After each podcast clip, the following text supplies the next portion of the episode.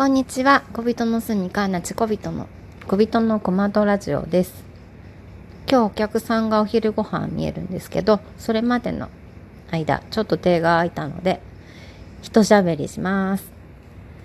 ちょっとここのところずっとこう定番化してきた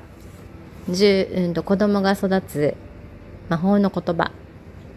の、えー、ひ日めくりから19日だね。今日は19日。その日の、えー、言葉。親が他人を恨んでばかりいる羨んでばかりいると子供も人を羨むようになる、まあ、噛みまくったけどあの隣の芝は青いっていうやつですね。人と比べてたらキリがないしあのうん。何？その子のことをいいところを見ているというよりも他の子のできてるところと自分の子のできなさを見比べてしまうみたいなやつ。それよくありますね。やっちゃうもんつい。そうなっちゃうよね。だけどその子のいいところできてきたことその子の登ってきてる階段っていうのを見つめてあげたら個性を認めるっていうことにもなるしあるがままを受け入れるということになってきますよね。あこれあるがままを受け入れるっていうのがこう昨日の言葉だったかな。昨日の言葉がえっ、ー、とそう昨日の言葉があるがままのその子を受け入れて慈しみ褒めるそれが子供を愛することでしたでそうそう。つながってるっていうかまあ同じことほとんど大体つながってることなんだけれどもあのしたいな教育の中ではねえっ、ー、と模倣する存在っていうのが子供なの。えっ、と真似することねそっくりそのまま真似すること。だからおままごととかさすごく上手でしょ？で幼稚園行き始めたりするとすごく幼稚園の先生の口真似というかあの話した素振りみたいなんとかで死後なんて手遊び指遊び歌とか覚えてきて歌ってくれたりとかするのもこれは模倣の力が働いてるからなんですよね。でもちろん私たちのお母さんお父さん家族の姿ももちろん幼稚園とかで発揮しとるわけなのであのあお母さんこうやって喋ってんだよなとかさこういう関わりしてんだよなっていうのが意外と見えちゃったりとかしますよ。あの先生やってても思う。だからお互いに 子供によって通通みたいな通過になってるので隠しきれないしもう正直に生きるしかないですよねみたいな感じですよ。だからえっ、とこうやってる素振りとか口ぶりとかその見えたりはそのよくわかる真似だけじゃなくてこうやって羨んでばかりいるっていうこう心の部分。内面的なところだよね。あのそこも丸ごと真似してしまうんだよっていうとこですよ。だから親自身の生き方が問われているのですとも書いてあります。真似されてもいい姿をするっていうのも一つあるし、まあ、真似されてしまっていますよって自覚することだよ。ねなので自分のいいとこも悪いところも全て受け止めとかないと、うん、大変なことになるねって思う。真似されたら嫌やなということは自分がやらんようにすればいいだけやと思うしどうしても癖でとかうん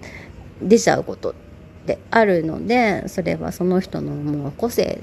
ですよだからあのできないところも素敵なところも全て。私。全てあなたっていう風でもう捉えるしかないかなと思っています。もうそれしかない。でさこういうお話をしたりとかこういう格言的な言葉ってどうしてもこう自分のできなさをすごく目の当たりにしたりとかそれを否定されたみたいな非難されたみたいな気持ちになりがちなんだけれど大抵できてないからね私も人のこと羨んでしまったりとかいいなって隣の芝は青いなって思う時だって絶対あるんであのあああるあるって思って毎月この言葉がやってきた時にねあああるあるってあの気づかされる。あのあさあなまだまだそんなところあるなあるあるみたいな風にしてこう気づかしてもらってる。っていう感じでいます。うん、できるようにしないととかっていうわけじゃないんだよ。で、ね、あの人がやってるからこういう風にしないととかでもないし自分の中でちょっとずつあの変わっていければいいよねっていう感じですよ。人それぞれその置かれてる環境も違うしねいろいろこうしつけの面とかなんかもほんとそうで自分の置かれてる環境あの家庭環境。おじいちゃんおばあちゃんがねいる人とかあの核家族であるとかその辺りでも全然しつけの仕方とかあの与えられてくるというか受ける影響ってすごい違うなと思っていて私は割と自由に自分のこれだって思うことでやってっても全然あのいいんですけど中にはね旦那さんの許可を得ないとできないっていう人だっているしあとお姑さんとかとのこう兼ね合いでうまくあのすり合わせれない自分の価値観とお姑さんの価値観とかお姑さんの価値観と合わなくてっていうとこだってありますよね。なので絶対こうしないといけないってこうだと思うなのにできないみたいな風にしてあのそんなそのできない自分が良くないなんて思うことも本当ないなと思っている。うん、思っちゃうけど思っちゃってもいいんじゃないかなできてないなんて自分で。ねあのいいんだよ。どうなんでも別にあなたがあなたであればいいと思っています。でそれが苦しくて辛くてっていうんやったらやっぱ自分で自分でしか変える努力もできないよねとか思うもんね。うん。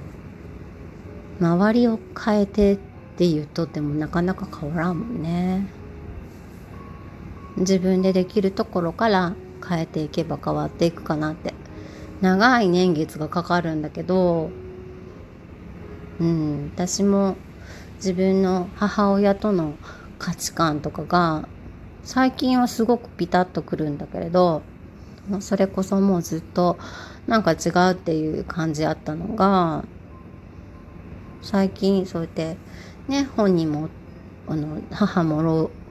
老老年期というか年を取ってきたこともあるのか変わってきたなと思います。そうそう。だから私はが変わってきたのかもしれないしね。その反骨するみたいな気持ちからちょっとそのお母さんっていうものを受け止められるようにもなったのかもしれない。変わっていくのでねその今できてなくても大丈夫やし。ね例えばあのワクチン良くないんやてっていう話とかもよくするけど あの打ってきちゃったわどうしようとかって思うでしょ？でも別にあの今元気に生きてられれば 大丈夫やと思うよ。それはその子にとってよほど害ではなかったんじゃないのっていう毒にすぐすぐ効く毒ではなかったってことだけででも少なからずともあの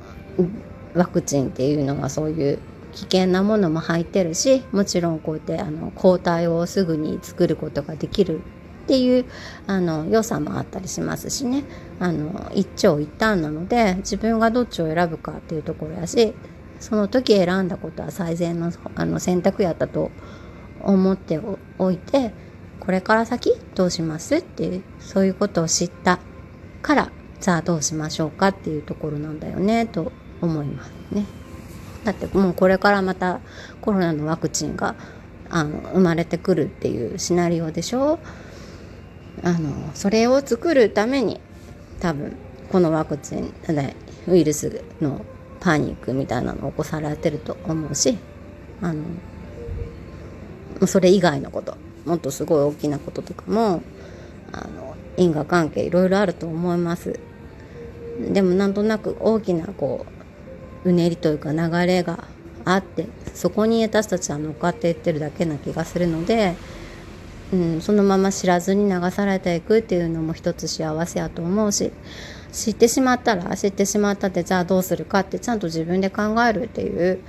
タイミングなんだよねというところがあります。だからもう周りばかり見て比べている場合じゃないねみたいな。あのさああなたどうするって突きつけられたと思うタイミングだなと思ってます。さあ明日はねどんな言葉が出されるのかなってちょっとワクワクしながら。意外とね30何日あるとね実が何日記憶力のいい人は覚えてるのかな。私全然覚えてなくて言葉を見てああこの言葉あったなみたいなのはわかるけどあの覚えてないので20日の日は何の言葉が来るのかは、まあ、めくってからお楽しみにしとくっていう風です、まあ、そういう感じで今日の言葉は親が他人を羨んでばかりいると子供も人を羨むようになるもう私たちの、えーと、行動も気持ちも全てあの子供たちは真似するしお見通しだよっていうようなことですね。ということでまた続き時間があったら喋ります。おしまい。